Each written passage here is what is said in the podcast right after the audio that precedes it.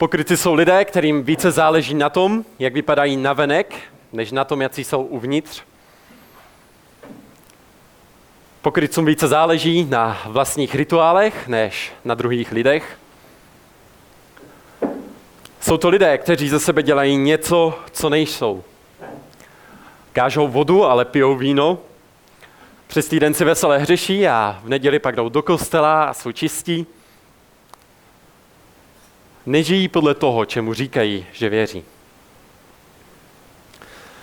To řecké slovo pro pokryce, které je hypokrites, což je podobné jako v angličtině, tak dříve označovalo herce. Označovalo herce, kteří si nasazují kostýmy a masky, aby mohli hrát tu svoji roli, kterou, která jim byla přidělena. A postupem času tady toto slovo začalo nabírat toho významu pro pokrytce. To je někdo, kdo si pokrývá svou tvář nebo svou osobu maskou, aby vypadal jinak před lidmi, než jaký ve skutečnosti je. Takový pokrývač, to jsou pokryci. Pokrývají se maskou, aby vypadali jinak, než jací doopravdy jsou. A nevím, kdo jste byli z minulého kázání usvědčení. A pokud jste nebyli usvědčení minule, tak možná budete dneska, protože dneska máme před sebou opravdu hodně hutný a těžký text. Máme před sebou vážný text. A já chci, aby nás ten text dneska trochu bolel. Mě hodně bolel, když jsem si to kázání připravoval, protože nám dneska ukáže to, že pokrytectví není problém někde tam venku. Není to problém nějakých těch farizeů tam, nebo my bychom možná řekli katolíků, nebo nevím koho, nějakých jiných lidí. Ale je to náš problém. Všichni jsme pokryci. Všichni jsme čas od času pokrývači, kteří mají lepší fasádu, než jací jsou ve skutečnosti. A častokrát se nám v tom daří být docela dobří. A jak jsem říkal, chci, aby nás to kázání dneska trochu usvědčilo. Chci, aby bylo trochu jako takový skalpel, který od nás odřízne ty kostýmy a masky a přetvářky, které nosíme. Ale zároveň chci, abychom odsud neodcházeli jenom usvědčení, ale hlavně, aby jsme v tom dnešním textu viděli radost, kterou můžeme mít v Kristu. Tu radost, která nám osvobozuje od toho nebýt pokryci, přiznat si, když jimi jsme. Takže dnes s náma budou tři otázky. Kdo to jsou pokrytci? Proč jsou lidé pokrytci? A jak nebýt pokrytci? Dnešní text je hodně o tom, koho nebo čeho se máme bát. To slovo nebojte se nebo nestarejte se se tam objevuje hodněkrát. A z toho uvidíme, že za pokrytectvím se ve skutečnosti skrývá hluboký strach. Skrývá se za pokrytectvím strach z druhých lidí, z toho, co si o nás myslí druzí lidé a nejistota ohledně toho, že nás Bůh má doopravdy rád. Takže, jak nebýt pokryci? Přečtu první verš. Ježíš vychází z domu farizea, ve kterém byl minule, a vidí venku tady tuto scénu. Verš první. Tehdy se shromáždil zástup desítek tisíc lidí, takže šlapali jeden po druhém. A Ježíš začal říkat nejprve svým učedníkům, mějte se na pozoru před kvasem farizeu. To je před pokrytectvím. A já dneska budu mít sedm bodů, které se budou každé týkat pokrytectví, a ne sedm, pět. A budeme se o tom hodně bavit a toto bude první bod. A ten první bod zní takto. Pokrytectví je nakažlivé. Pokrytectví je nakažlivé. Jak jsem říkal, Ježíš tady právě vychází z toho farizeova domu, kde byl na večeři a kde dával tu čočku těm farizeům, jak jsme minule viděli.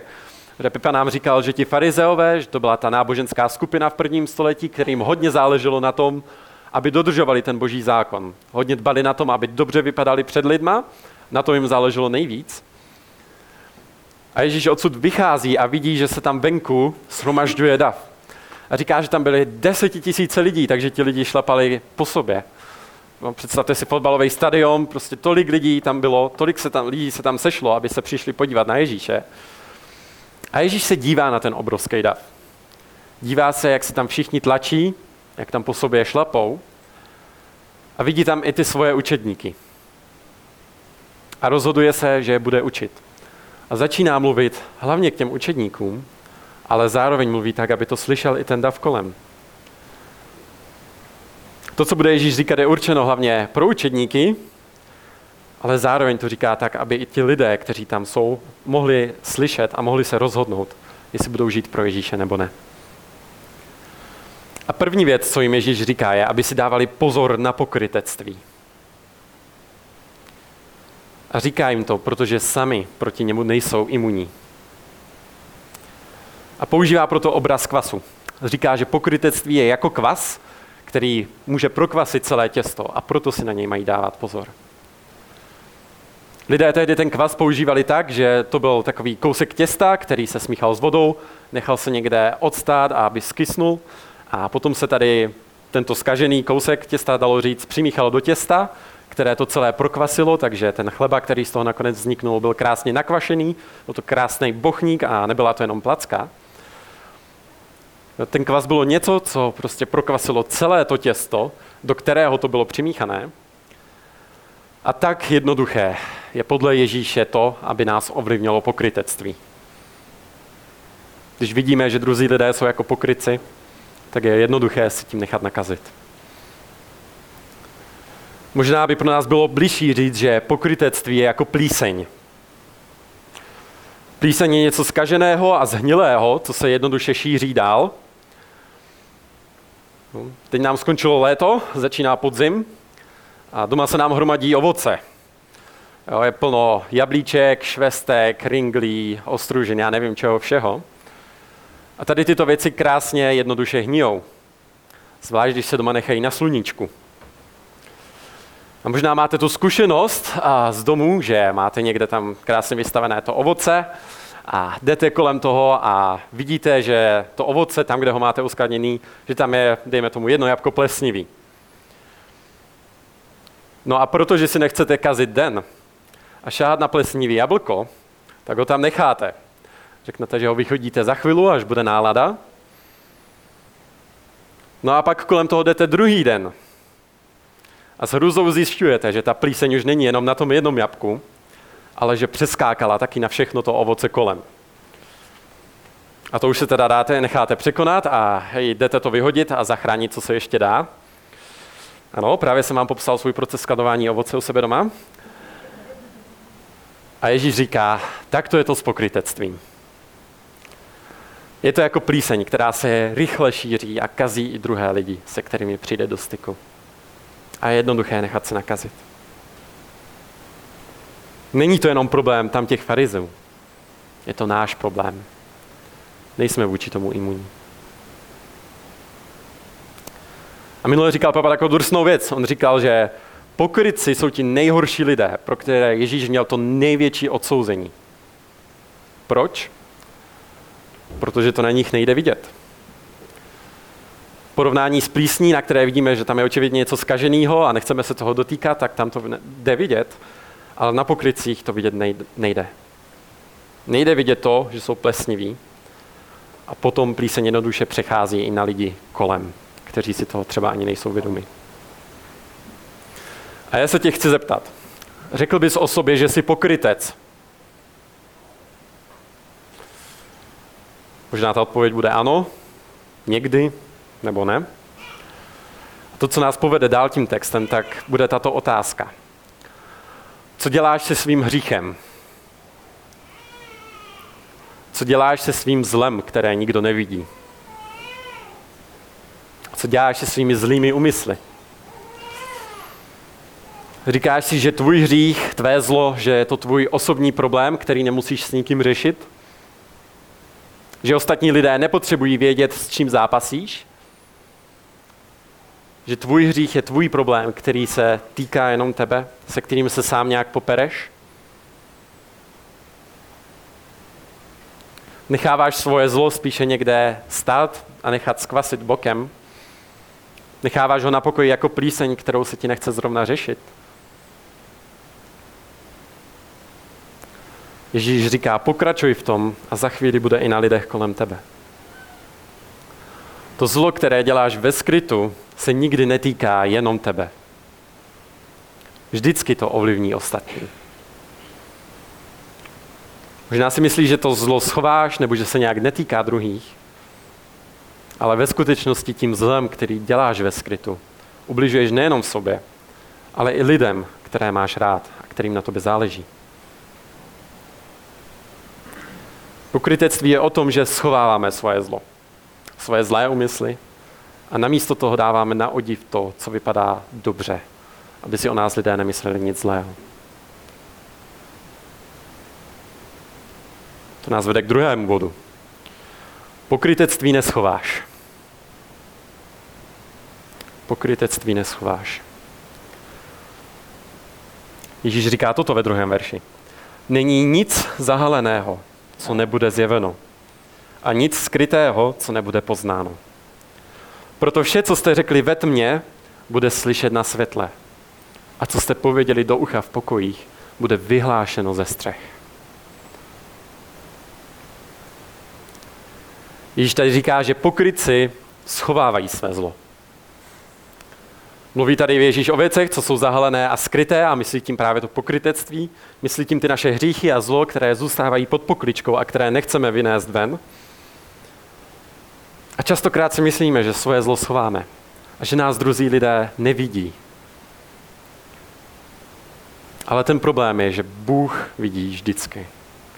A nejenom, že vidí, ale že taky vynáší na světlo to, co se snažíme schovat. Tvůj hřích vždycky vyjde na světlo. To je to, co tady říká Ježíš. Není nic skrytého, co nebude odhaleno. Není nic ve tmě, co by nevyšlo na světlo. Co schováváš před druhými lidmi? Jaká věc nebo co to je, co schováváš? A proč nechceš, aby to druzí lidé o tobě věděli? O jaké věci si říkáš, že nechceš, aby druzí lidé o tobě někdy zjistili? Proč se toho tolik bojíš? Častokrát ten důvod, proč schováváme své zlo a snažíme se ho zakrýt, je ten, že se bojíme reakce druhých lidí.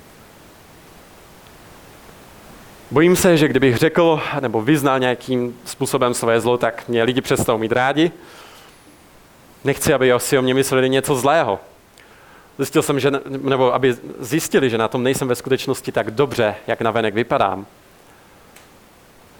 Možná se bojím, že jsem jediný, kdo zápasí s něčím takovým. Skrýváme svoje zlo, protože se bojíme reakce druhých lidí.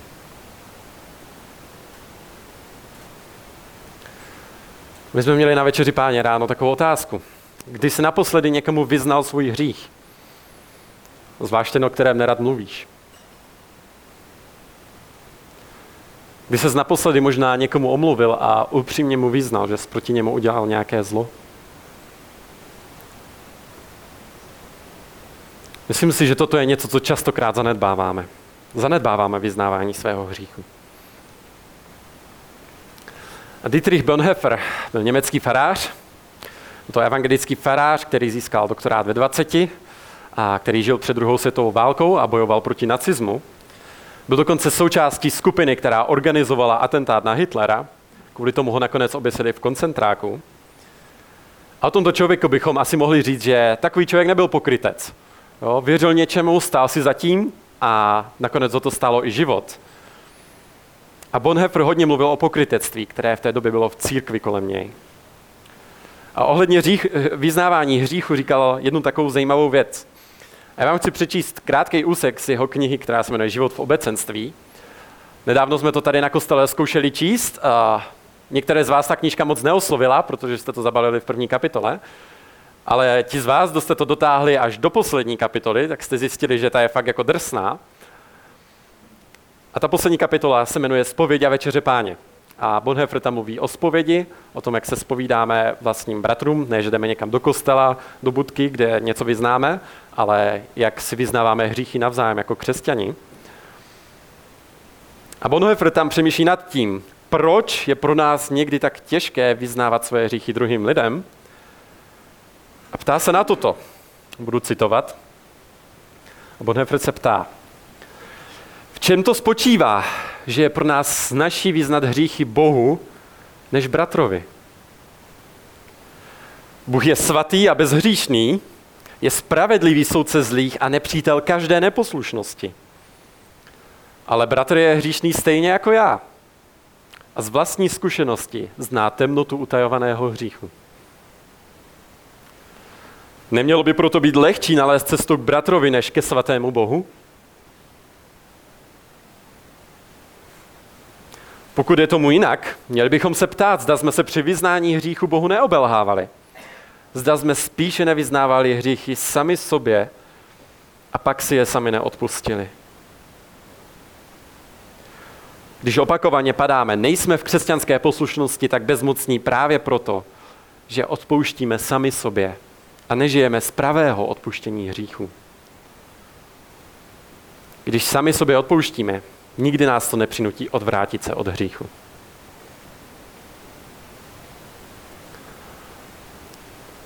To, na co se Bonhoeffer ptá, je toto. Proč je pro nás lehčí vyznávat hříchy před Bohem než před druhými lidmi? A dochází k tomu závěru, že je to proto, že klameme sami sebe. My si myslíme, že doopravdy vyznáváme svoje hříchy, ale ve skutečnosti je vyznáváme jen sami sobě. To, co tady Bonhoeffer říká, tak neznamená to, že hříchy nemáme nikdy vyznávat v soukromí před Bohem, nebo že by takové vyznávání hříchu nemělo v našich křesťanských životech místo. Ale znamená to, že pokud vyznáváme své hříchy jenom před Bohem a máme problém to dělat před lidmi, tak klameme sami sebe. A ve skutečnosti hříchy doopravdy nevyznáváme. Protože ten způsob, jakým Bůh chce, abychom vyznávali své hříchy, je skrze druhé lidi. Skrze druhé křesťany. On říká dál, že pokud nepřineseme svůj hřích před druhé lidi, tak se nám ho nepodaří doopravdy opustit. Jako správní protestanti si častokrát myslíme, že vyznávání hříchu možná není taková nutnost, abychom to dělali s druhými lidmi. Ale Bůh to považuje za nutnost. Proto nám taky říká, abychom to dělali. V listě Jakubovi v 5. kapitole 16. verši se píše vyznávejte hřích jeden druhému a modlete se jeden za druhého, abyste byli uzdraveni. Mnoho zmůže účinná modlitba spravedlivého. V přísloví 28.13 se píše, kdo zakrývá svá přestoupení, neuspěje, ale kdo je vyznává a opouští, nalezne slitování. Máme vyznávat své hříchy, protože Bůh chce, aby jsme je vyznávali. A protože nám slíbil, že právě tam nalezneme pomoc. Pokud jsme při vyznávání hříchu jenom sami se sebou, tak vše zůstává v temnotě. Ale když je vyznáváme druhým lidem, tak ten hřích musí na světlo. Pravděpodobně to bude teprve až tam, až ten hřích doopravdy umře. Cesta ze sebeklamou a z temnoty na světlo je skrze druhé lidi. A to neznamená, že máme svatou povinnost vždycky všechno a všem vyznávat. Někdy by to nebylo vhodné a moc by to nikomu nepomohlo, ale máme mít kolem sebe lidi, kterým můžeme věřit. Před kterým můžeme žít otevřeně a mluvit otevřeně o našich zápasech i o našem hříchu. Možná je na čase pro tebe přestat budovat kolem sebe zdi. Přestat se schovávat ve tmě a výjít na světlo a trochu se nadechnout čerstvého vzduchu. Možná to světlo bude chvíli bolet, možná to bude nepříjemné, ale ta dočasná bolest vyznání hříchů ani zdaleka nepřenáší úlevu, kterou to sebou přinese. Ta dobrá zpráva je, že na to nejsme sami. Jsme nebyli stvořeni proto, abychom svoje břemena nesli sami. Byli jsme stvořeni pro společenství a proto, abychom si navzájem pomáhali a navzájem se doopravdy znali. A my máme tolik strachu. Máme tolik obáv a tolik černých scénářů, co by lidi mohli udělat nebo si o nás myslet. Tam, kde Bible dává tolik slibů. Bible říká, že ve vyznávání hříchu, že tam je uzdravení. Tam je opravdové společenství, jak s druhými křesťany, tak s Bohem. Tam je odpuštění, tam je pomoc, tam je svoboda. Kež by kostel byl místem, kde si nebudeme bát přiznat si, že s něčím zápasíme. A kde budeme vytvářet prostor pro vyznávání hříchů. A nebudeme se bát jeden druhého. Tvůj hřích vždycky vyjde na světlo. A máš na výběr. Buď vyjde na světlo před tvým bratrem ve spovědi, anebo vyjde na světlo jiným, možná ošklivějším způsobem. Pokrytec schovává své zlo. Křesťan vyznává své zlo před lidmi. Pícha a strach. To je ten důvod, proč tyto věci neděláme. A proto Ježíš pokračuje dál a mluví o strachu z lidí. Pořád jsme v kontextu, kde Ježíš říká, aby jsme se varovali pokrytectví. A proto celý ten text je ve svým způsobem o pokrytectví. A ten čtvrtý věř říká toto. Ježíš tam mluví k učedníkům a říká jim, pravím vám, svým přátelům, nebojte se těch, kdo zabíjejí tělo a potom již nemají, co by učinili. Ukážu vám, koho se máte bát. Bojte se toho, který má pravomoc vás po zabití uvrhnout do gény. To je biblický výraz, který spoužívá pro peklo. Ježíš říká, bojte se toho, který má pravomoc vás po zabití uvrhnout do gény. Ano, pravím vám, toho se bojte. Třetí bod. Pokrytec se bojí více lidí než Boha. Ježíš tady říká, že pokud se bojíme lidí, tak máme strach na špatném místě. Říká učedníkům, aby se nebáli těch lidí, co dokážou ublížit tělu, ale duši ublížit nedokážou. Tím myslel ty farizeje, kterým záleželo jenom na tom, jak vypadají. Ale máme se bát toho, který může ublížit jak tělu, tak duši v pekle.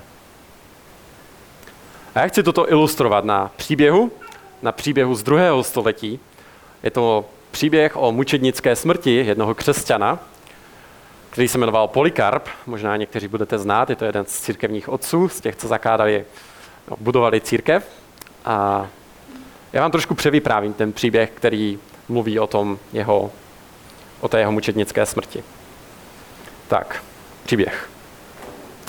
Psal se rok 155.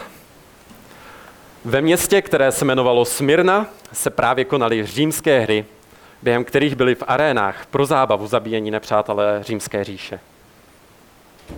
A židé, kterým se nelíbilo, jak se křesťanství v té době rychle šířilo, tak poštvali místního úředníka, aby přivedl do arény křesťana jménem Polikarp.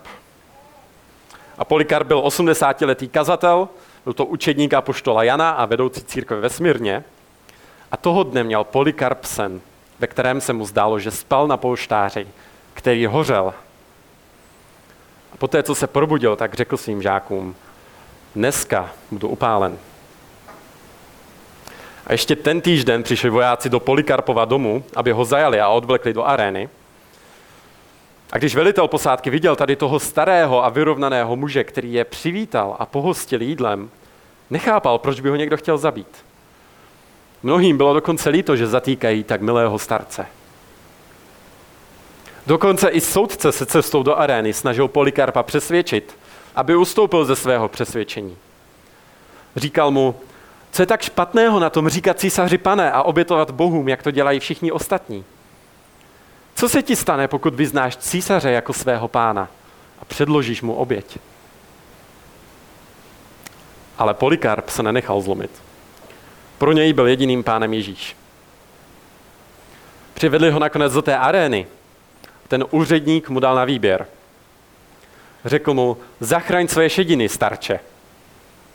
Proklej Krista a vyznej císaře jako svého pána, nebo zemřeš. A na tomu Polikarp odpověděl, sloužil jsem Kristu 86 let a nikdy mi neudělal nic zlého. Jak bych se mohl takto rouhat proti svému králi, který mě vykoupil? Úředník mu začal vyhrožovat, že jestli své tvrzení neodvalá, tak ho upálí. A na tomu Polikarp řekl, vyhrožuješ mi ohněm, který pálí chvíli a za chvíli zasne. Protože neznáš oheň budoucího soudu, který bude pálit bezbožné na věky. Proč váháš? Udělej, co chceš. Na to prokonzul přikázal Polikarpa svázat na hranici a zapálit oheň. Ale protože oheň nemohl dostatečně splanout a Polikarpovi neublížil, tak ho byli vojáci nuceni probodnout kopím.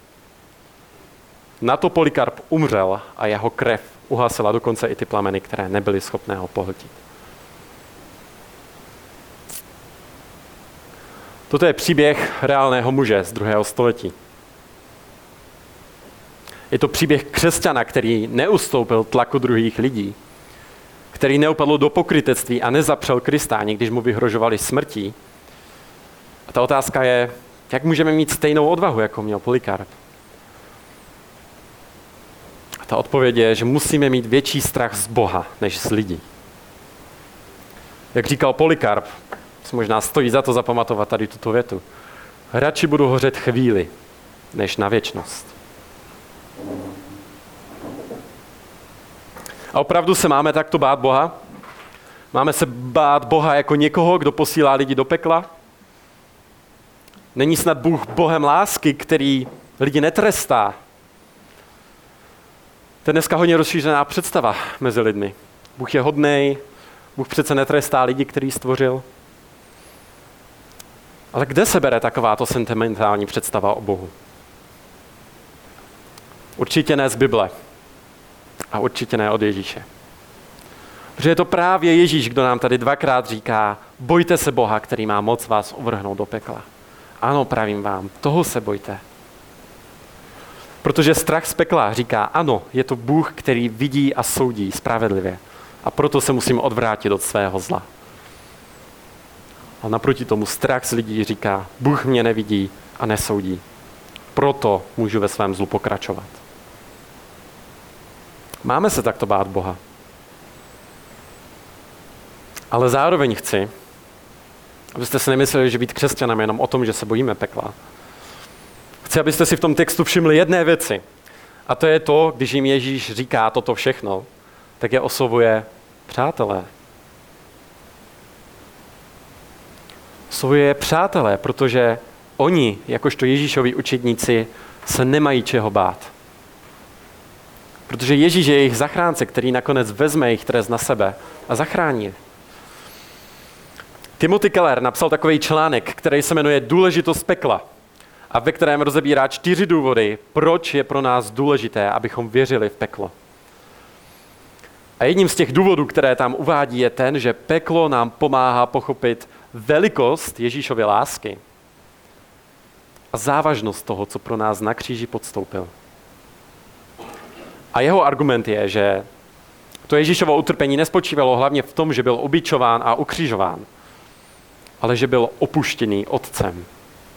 Že ho Bůh na kříži reálně opustil. A to je nakonec význam pekla. To, že nás Bůh vyžené ze své přítomnosti, že nás opustí, že nás odmítne. A to je něco, co Ježíš reálně zakusil na kříži. A to bylo kvůli nám. Možná dobrá otázka tady v tomto bodě je, bojíš se Boha jako hněvivého otce, který tě potrestá, když selžeš? Nebo se bojíš Boha jako laskavého otce, který se o tebe už v Ježíši postaral a před kterým ti už nic nehrozí, i když má moc nad tvým životem? I takovou moc poslat tě do pekla. Můžeme se bát Boha správně a špatně. Špatně se budeme bát Boha jako někoho, kdo nás odsoudí. A správně se budeme bát Boha jako toho, který vzal naše odsouzení v Kristu na sebe a přijal nás. Umučený Ježíš na kříži, opuštěný Otcem pro nás. To je Bůh, kterého se bojíme. Pokrytec se bojí více lidí než Boha. Křesťan se bojí Boha více než lidí. Tak, držíte se ještě? To, co Ježíš bude říkat dál, je možná takový trochu paradox oproti tomu, co říkal teďka. Napřed jim říká takové těžké věci o pekle, ale hned na to jim říká, že se ve skutečnosti nemusí bát. Říká jim podobenství o tom, jak se Bůh stará o vrabce a vztahuje to na ně a ukazuje jim, jakou hodnotu mají v božích očích. Můj čtvrtý bod bude tento. Pokrytec si není jistý tím, že je pro Boha cení. Pokrytec si není jistý tím, že je pro Boha cený. Ježíš říká ve šestém verši toto. Což se neprodává pět vrabců za dva haléře. A ani jeden z nich není zapomenut před Bohem. Vždyť i všechny vlasy na vaší hlavě jsou spočteny. Nebojte se, jste cenější než mnoho vrabců. Ježíš jim v podstatě říká, bojte se pekla, ale vy, přátelé, se nemáte čeho bát, protože jste cení v božích očích. A mluví tam o těch vrabcích. A co to teda znamená s těma vrabcama, který se kupují za pět haléřů? Ti vrabci to označuje něco, čeho je hodně a pro lidi to má malou cenu. Dá se to koupit za levno, jo, pět vrabců za dva haléře. My bychom si možná koupili plechovku sardinek od France Josefa za 40 korun, v akci za 30. A to, co jim Ježíš říká, je toto. Bůh pamatuje i na tu blbou sardinku. Bůh pamatuje i na toho každého vrabce, kterého stvořil. O co víc Bůh pamatuje na vás, které vykoupil smrtí svého syna. Jestli Bůh tak pamatuje na bezcená zvířata pro lidi, jak moc potom Bůh pamatuje na tebe, kterého si koupil za Ježíšovou nekonečně drahou krev. Jste cenější než mnoho vrabců. Proč? Protože Bůh se pro vás stal v Ježíši člověkem a tekla za vás jeho drahá krev, kterou vás vykoupil.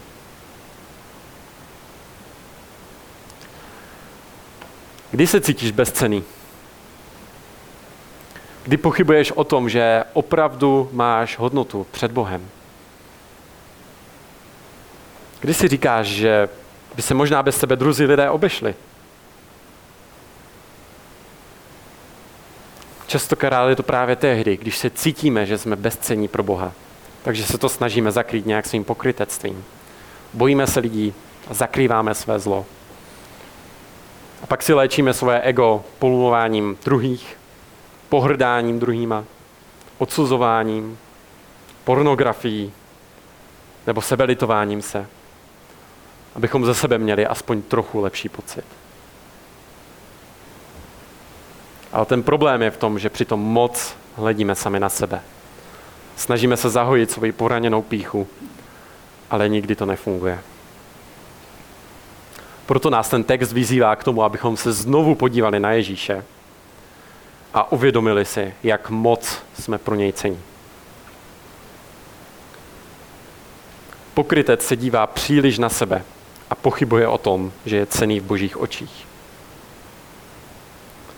Křesťan se dívá na Ježíše na kříži a vidí, jak moc je cený v božích očích. Musíme vědět, jakou hodnotu máme v božích očích.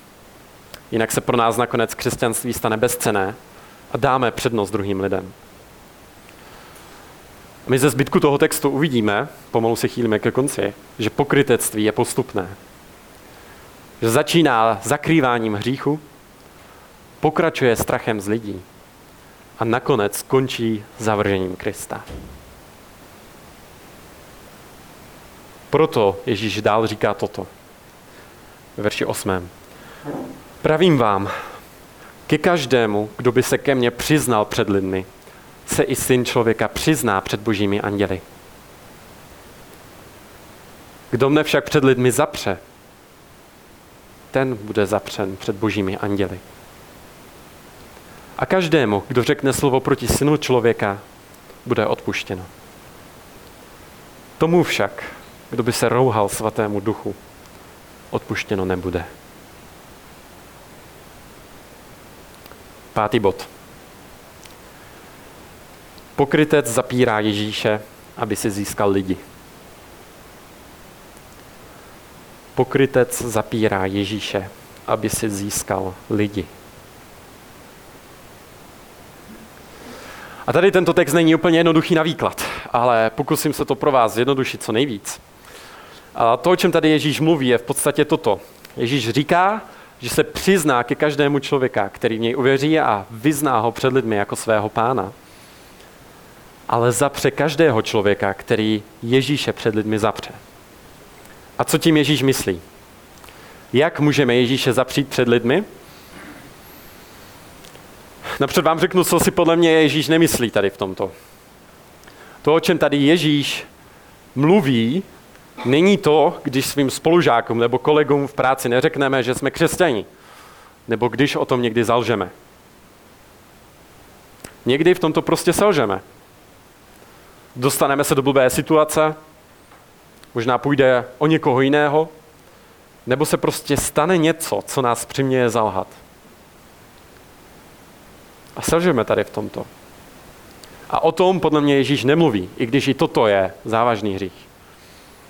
Ten hřích a rouhání proti Duchu Svatému, podle mého nejlepšího výkladu, není jedna věc, kterou když poděláš, tak je s tebou konec a Bůh ti nikdy neodpustí. To, o čem tady Ježíš mluví, je podle mě toto. Svědčí tvůj život veřejně o tom, že patříš Kristu je tvůj život nasměrovaný tady tímto způsobem. Chceš, aby druzí lidé o tobě věděli, že věříš v Ježíše. A chceš, aby v to věřili taky, protože je to pro tebe to nejcennější, co v životě máš. Nebo naopak tvůj život svědčí o tom, že stále ještě žiješ pro sebe. A Ježíš je jenom takový bonus někde na okraji. Podle mě tady jde více o nastavení života. Jakým směrem směřuje tvůj život, než o jednorázový skutek. Proč? Protože jsme v kontextu, kde Ježíš mluví k davům. Jsou tam ti desetitisíce lidí, kteří tam šlapali po sobě. Byli tam ti farizeové, kteří slyšeli Ježíše. Pro spoustu lidí tam byl Ježíš, který byl možná zajímavým učitelem, a pokryci si mysleli, že žijí dostatečně dobře a Ježíše nepotřebují. A Ježíš jim tímto v podstatě říká toto. A má na mysli všechny ty lidi, co jsou kolem.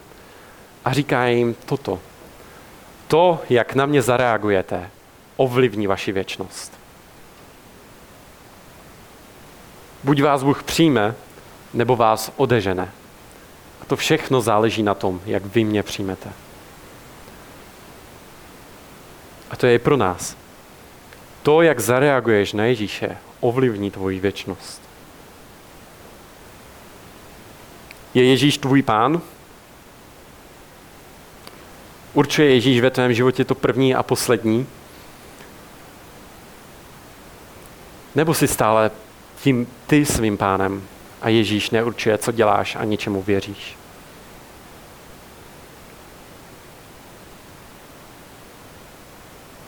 To je podle mě něco, co se děje se zbytkem písma, kde vidíme, že kdo bude zachráněn. Každý člověk, který ze srdce uvěří v Ježíše, uvěří, že Ježíš umíral za něj a že pro něj vstal z mrtvých a vyzná ho jako svého pána. A kdo bude zavržen? Člověk, který neučiní pokání a nepřijme Ježíše jako svého pána. A jestli se tady těchto věcí děsíš, jestli to je pro tebe ta nejhorší představa, že se jednou podstavíš před Ježíše a on ti řekne, běž pryč, nikdy jsem tě neznal, pak se nemusíš bát. Ale jestli tady tyto verše s tebou ani nehnou a říkáš si, že i kdyby se jednou nakonec dostal do nebe a Ježíš tam nebyl, tak by to vlastně nebylo tak strašný, tak se boj. Dobrá otázka, jak tady tohle zkoumat. No, takový možná cvičení je toto. Představ si, že se jednou dostaneš do nebe. A bude tam všechno a všichni lidi, co máš rád. Všichni kamarádi, rodina, partner, na kterém ti záleží. Tvoje oblíbená hudba, oblíbené jídlo. Prostě všechno. Všechno, co máš rád. Ale nebude tam jediná věc – Nebude tam Ježíš. Chtěl bys v takovém nebi být. V nebi, kde je všechno, co máš rád, kromě Ježíše.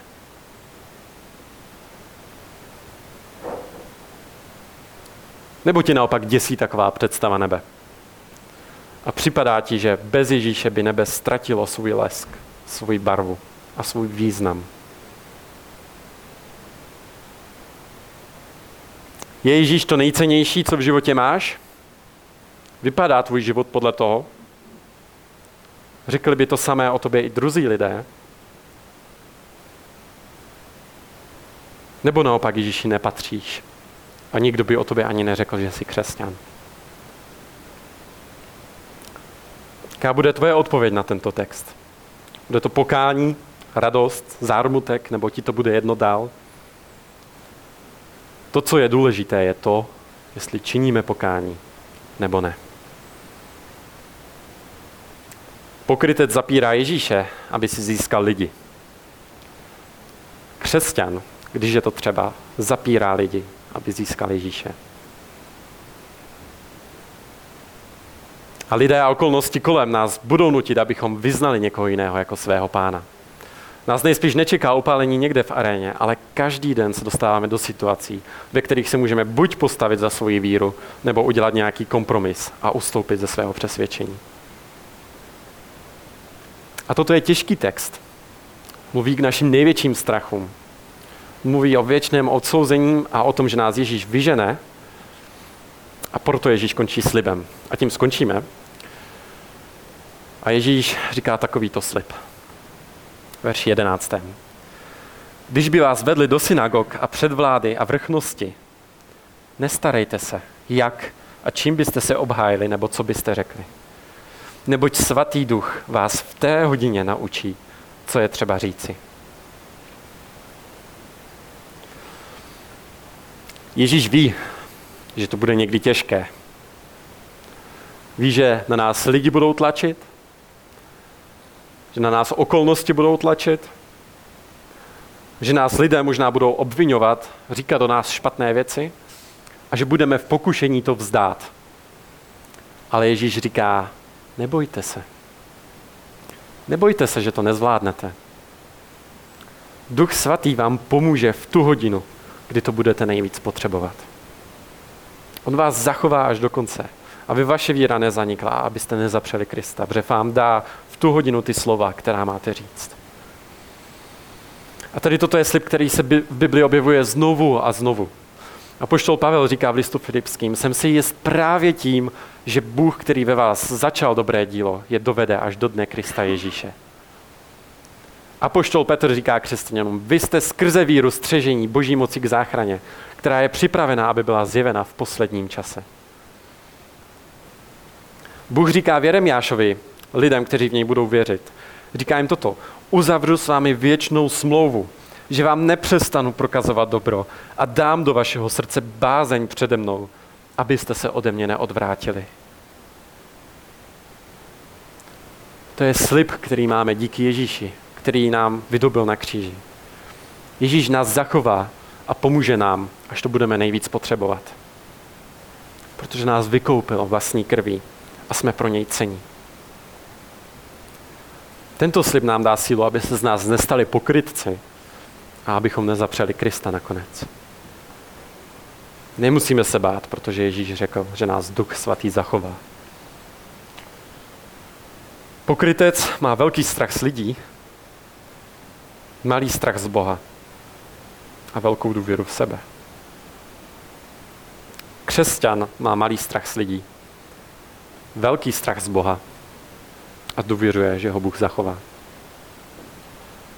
Ještě se pomodlím nakonec.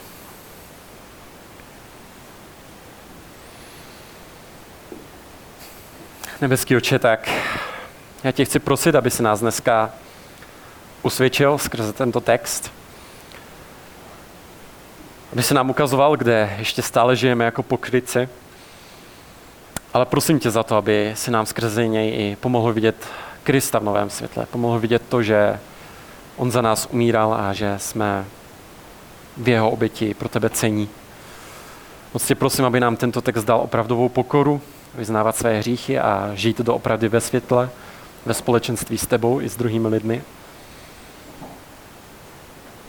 Prosím tě, abychom nebyli jako pokryci, kteří tě zapřou, když budou přicházet zkoušky a kteří dají přednost něčemu jinému.